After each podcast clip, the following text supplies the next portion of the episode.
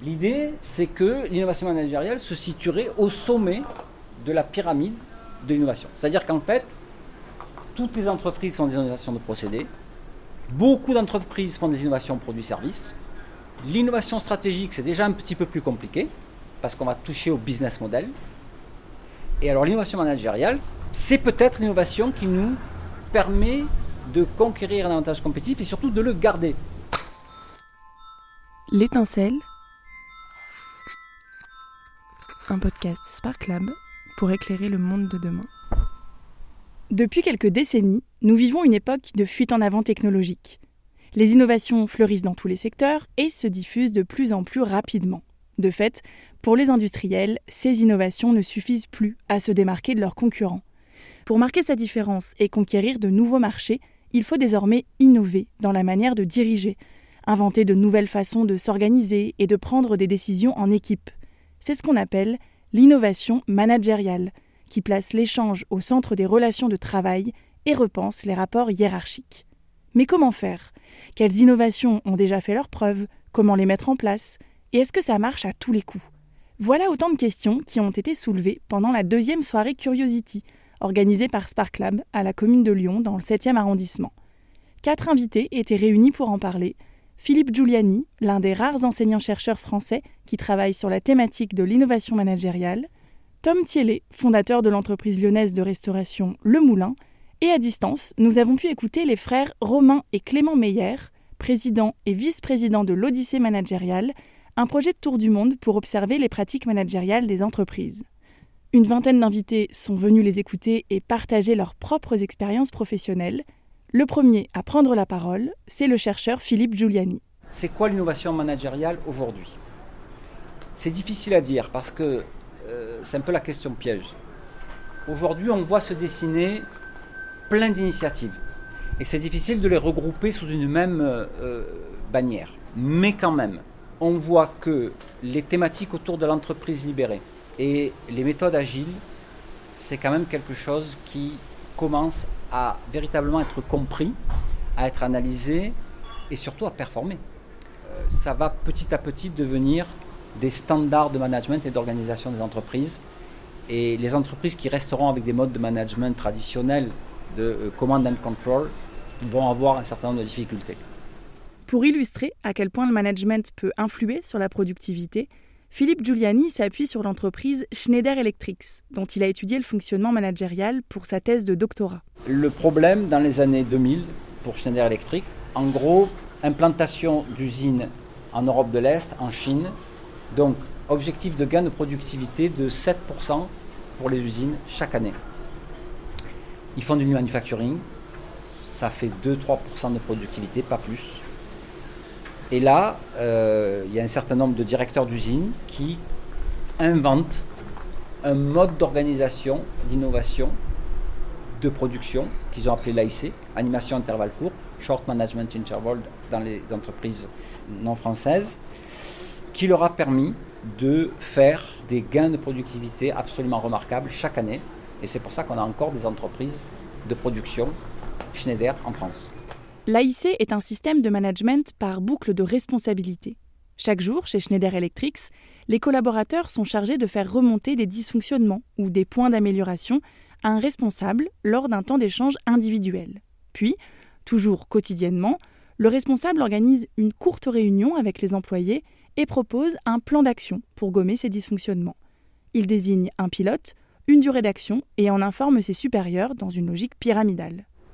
Quatrième boucle, c'est une réunion hebdomadaire entre les responsables de service pour suivre l'avancée des plans d'action. Et enfin, une réunion euh, hebdomadaire aussi avec l'équipe de direction lorsqu'il y a uniquement les plans d'action qui remontent et qui nécessitent des actions croisées entre les différents services. Là où il faut faire collaborer deux équipes ou lorsqu'il faut débloquer des budgets particuliers, etc. Est-ce que vous imaginez la révolution que ça représente cette histoire-là? C'est-à-dire qu'on est dans un système complètement bottom-up. Avec l'AIC, l'entreprise fait confiance à ses employés plutôt qu'imposer ses décisions. C'est une logique qui est également appliquée chez Extia, une société de conseil que Philippe Giuliani a aussi étudiée. Exia, ils ont un principe qui dit celui qui fait, c'est celui qui sait. Euh, ils ont un gros logo, d'abord qui, ensuite quoi. Quand ils recrutent des gens, ils recrutent des individus, des profils. Et après, ils regardent ce qu'ils leur font faire dans l'entreprise. Les logiques qui remettent en cause la hiérarchie, telle qu'on la connaît depuis la révolution industrielle, sont au cœur des innovations managériales. Ces innovations sont multiples et infinies, mais le travail de recherche de Philippe Giuliani permet de dégager des principes généraux. Aujourd'hui, ce qu'on voit, c'est clairement la disparition, l'aplatissement de la, la ligne hiérarchique, c'est clair. Le fonctionnement en mode projet avec des boucles de rétroaction rapides euh, l'abandon des systèmes de, planning, de tout ça, c'est pas comme ça que ça fonctionne. Voilà les, principes qu'on voit émerger dans euh, les entreprises libérées, les entreprises agiles. Au sein de son entreprise Le Moulin, Tom Thiellet applique ces principes observés par Philippe Giuliani. Un peu comme chez Schneider Electric, l'accent est mis sur la communication lors d'entretiens individuels mensuels et lors de réunions d'équipe hebdomadaires. Mais pour Tom Thiellet, la clé de l'innovation managériale, c'est d'abord trouver les bons outils. Parmi ces outils, il existe la gouvernance partagée, la prise de décision au consentement, l'holacratie ou encore la méthode des six chapeaux. Pour s'informer, Tom Thiellet conseille le site de l'Université du Nou. Il n'y a qu'un truc qui permet de s'affiner, c'est vraiment cette histoire de la poule et du couteau, c'est qu'il faut expérimenter. Donc quand vous utilisez un nouvel outil, faites-le sur un sujet pas trop stratégique et à petite échelle, et puis après, enfin moi c'est mon conseil en tout cas, et après réitérer. Parmi les innovations managériales les plus novatrices que Tom Thiellet ait expérimentées, il y a l'auto-évaluation des rémunérations. Autrement dit, chacun des employés a été invité à fixer son propre salaire. L'expérience ne s'est pas vraiment déroulée comme prévu.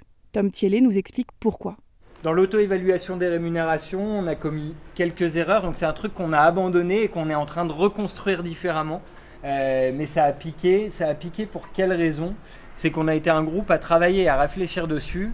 On était beaucoup dans cette euh, démarche et dynamique d'entreprise libérée, donc beaucoup de transparence, de sollicitation, de concertation.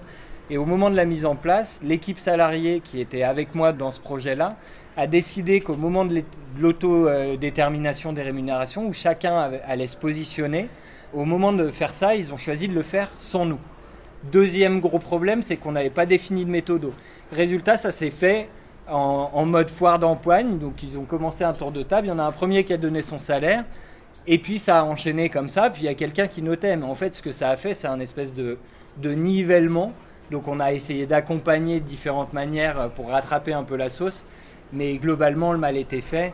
Et derrière, voilà, ça a été euh, deux années assez tumultueuses, beaucoup de rotation dans l'équipe, donc on a dû avoir une vigilance euh, en accompagnement managérial qui était extrêmement forte dans cette phase-là. Mais pourquoi expérimenter un tel dispositif? Quelles peuvent être les finalités pour un patron? La première pour moi, c'est qu'on soit plus intelligent dans notre relation au travail et au temps de travail. Donc il y avait cette volonté de sortir du système de pointeuse. J'avais la conviction que de, de libérer ce sujet de la rémunération et d'une rémunération liée à un temps, enfin liée systématiquement à un temps de travail, permettrait d'être plus intelligent dans nos relations au travail les uns les autres. Et la deuxième conviction que j'avais, c'est qu'on serait plus performant. Il faut dire qu'en France, le temps de travail est une donnée essentielle aux yeux des employeurs et des employés. Comparé au mode de travail des Québécois ou des Norvégiens, les Français souffrent de présentéisme aigu. C'est en tout cas ce qu'ont constaté Romain et Clément Meyer, les présidents et vice-présidents de l'Odyssée managériale. Ce projet les conduit aux quatre coins du monde pour observer les différentes pratiques managériales. Et lors de cette deuxième soirée Curiosity, ils nous ont présenté à distance, depuis le Canada, les observations qu'ils ont pu faire il y a quelques semaines lors de leur passage en Norvège. Pour la manière de travailler, euh, il y a une flexibilité qui est exceptionnelle en Norvège. On travaille 9h à 16h, pas plus, pas moins. On a une décentralisation qui est liée à la confiance aussi dans les entreprises où les dirigeants préfèrent largement que ce soit les, les salariés, les employés les plus proches du problème, qui soient les, plus à même de décider. Et on a euh, un droit, ils appellent pas ça l'erreur. Là, la connexion nous a lâchés. Romain et Clément Meyer nous parlaient du droit à laisser, c'est-à-dire le droit de se tromper et de recommencer.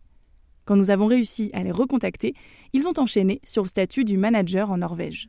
Il faut savoir qu'il y a des structures qui sont hyper horizontales aussi, et on a une pratique qu'on a vraiment aimée, c'est euh, celle de l'entreprise euh, Up, Norway, euh, enfin, c'est une entreprise où il y a plus de, enfin, il y avait 700 personnes au moment où on y était. Et dans cette entreprise-là, le CEO, il laisse toujours sa porte ouverte pour signifier à l'ensemble des salariés qu'il était accessible et qu'eux tout le monde peut aller lui parler. Donc il y a une hiérarchie, et notamment dans les grands groupes, il y a des N plus 1, des N plus 2. Par contre, il n'y a pas du tout le ressenti de cette hiérarchie. Il y a une vraie accessibilité des postes les plus, euh, les plus élevés. Le paroxysme de tout ça, c'est l'entreprise Miles. On va vous en parler euh, juste après. Toute l'équipe de direction euh, s'appelle Servant Leader. Donc c'est une équipe de service des, des collaborateurs et c'est pas l'inverse. Et c'est une vision qu'on a adorée.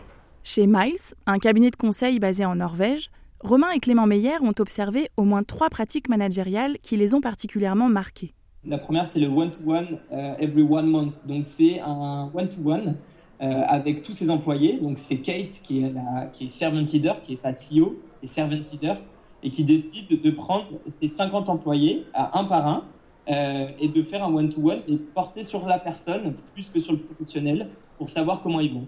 Et en fait, ce one-to-one, c'est vraiment une manière de créer un sentiment de confiance très fort avec les employés. Et ça amène à une deuxième pratique qu'on a trouvée très intéressante, c'est taking the temperature, donc tous les quatre mois. Concrètement, les employés doivent répondre à un questionnaire de manière non anonyme que leur N plus 1 utilise pour s'assurer de leur bien-être au travail. Si jamais un, un salarié, euh, à répétition durant le taking the temperature, euh, signale qu'il n'est est pas si heureux de, de, ça dans sa mission, qu'il aimerait faire autre chose, et que ça, vient à répétition aussi avec, euh, quand, quand, il parle one-to-one, -one, avec Kate, un Kate appelle le client et euh, annonce tout simplement au client que eh ben, ce salarié, c'est l'élément le plus important pour eux et donc ils vont rompre le contrat. C'est-à-dire qu'on fait passer l'employé avant le chiffre d'affaires, on, on, rompt un contrat, qui sont des contrats de, de consultants, donc de 70 à 100 000 euros, pour que notre salarié retrouve sa pleine plénitude au travail. Alors nous, on lui a demandé, mais c'est pas possible, vous pouvez pas faire ça.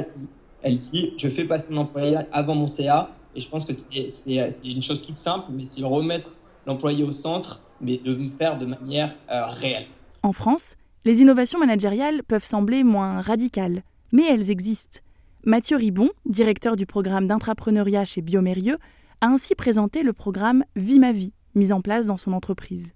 Et en fait, il y a des passerelles entre les métiers qui sont finalement assez faciles. Et avant de changer de métier, c'est un risque, un risque pour le manager et le risque pour l'employé. Et donc la proposition qui est faite, c'est qu'avant d'imaginer changer de métier euh, de façon importante, il y a des passerelles qui sont proposées entre employés, qui euh, deux personnes qui aimeraient finalement avoir le métier de l'autre puissent avoir des, des, des, épisodes où ils partagent la vie de l'autre personne pour vraiment mais expérimenter une jour complète, des jours un petit peu sensibles, des jours particuliers. Et donc ça, ça participe, je trouve, à déjà, euh, peut-être à la confiance d'ailleurs un peu entre les gens, à mixer un petit peu les silos, à ce qu'on comprenne un petit peu les métiers des autres et euh, à pouvoir euh, réduire les risques dans ces grands changements de, de vie et d'organisation. Il y a mille manières de manager ces équipes et tout autant d'outils pour faire évoluer ces méthodes. De nombreux entrepreneurs ne savent d'ailleurs même pas qu'ils sont en train d'expérimenter de nouvelles pratiques managériales. Quoi qu'il en soit, dans la mesure où les innovations managériales bénéficient à la performance des entreprises, dans la mesure où elles favorisent le collaboratif et qu'elles apportent plus de bien-être et de bienveillance au travail, on aurait tort de s'en priver. Vous venez d'écouter L'étincelle, un podcast Spark Lab réalisé par Pauline Boulet.